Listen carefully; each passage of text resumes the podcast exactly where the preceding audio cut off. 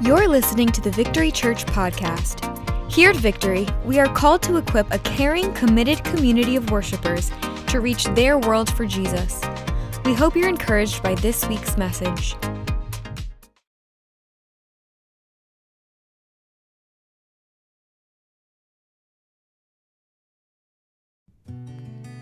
Welcome to another edition of Get Victory. I'm Ed Crenshaw, pastor of Victory Church, Philadelphia, and we're honored that you have joined us for this moment of encouragement. I'm sorry to admit this, but when I was a child, my brother and sister and I would, more often than we should have, fight and fuss with each other. Surprising, I, I know. But sometimes things would get a little heated. And more than once, I remember that my mom would get so upset when we children fought and she didn't join in the yelling, but she would sometimes cry. And she would say, I wish you wouldn't fight. My sisters and brother and I never fought. Of course, I was highly suspicious of that statement, and even now I have a little skepticism, but you know, I just wonder how could brothers and sisters never fight? But my mom's sisters and brother did verify her claims. They they never fought it doesn't seem possible.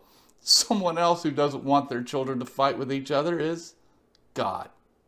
Yes, Jesus, in his prayers for the church, prayed that we would be one, that we would be unified. In John 17 23, Jesus even claimed that the world would know the love of the Father, not just that we're his disciples, he says that elsewhere, but he says the world would know the love of the Father by our unity with one another. Not, not our unity with God, our unity with one another. In God, of course, but with one another. Our unity, see, doesn't just show who we are, our unity shows who God is. It doesn't seem possible that we could attain that kind of unity, and humanly speaking, we can't. But like my mom's family demonstrated, the impossible is possible, and it's especially so with God. I would say that since Jesus himself prayed for this, that we would be one, it's more than possible, it's a certainty. And I want to encourage you to do all you can. Paul says in his writings to make every effort to maintain the bond of peace that the Spirit of God has already made between those of us who follow Jesus.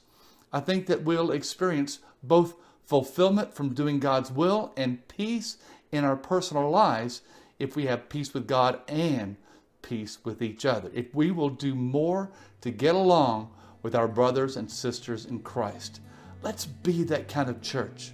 The world needs us to be that kind of church. God is making us that kind of church. Be encouraged as you let Him shape not only you, but our fellowship together. God bless you. I trust this word has been a source of strength and comfort. During this trying time, our church is bringing you these words every day, Tuesday through Saturday. Also, you can join us online for interactive live stream services throughout the day and evening on Sundays starting at 9 a.m. and then on Monday at 7 p.m. You can find the links to all the online resources to stay connected as God's family at getvictory.net. Until next time, let's stay in God's presence and peace.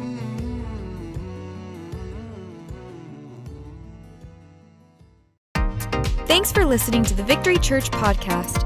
If this message inspired you, feel free to share it with your friends, family, and social media and make sure to subscribe to hear future messages from Victory Church. If you'd like to support the mission of Victory, please visit getvictory.net/give. Thanks for listening and have a blessed day.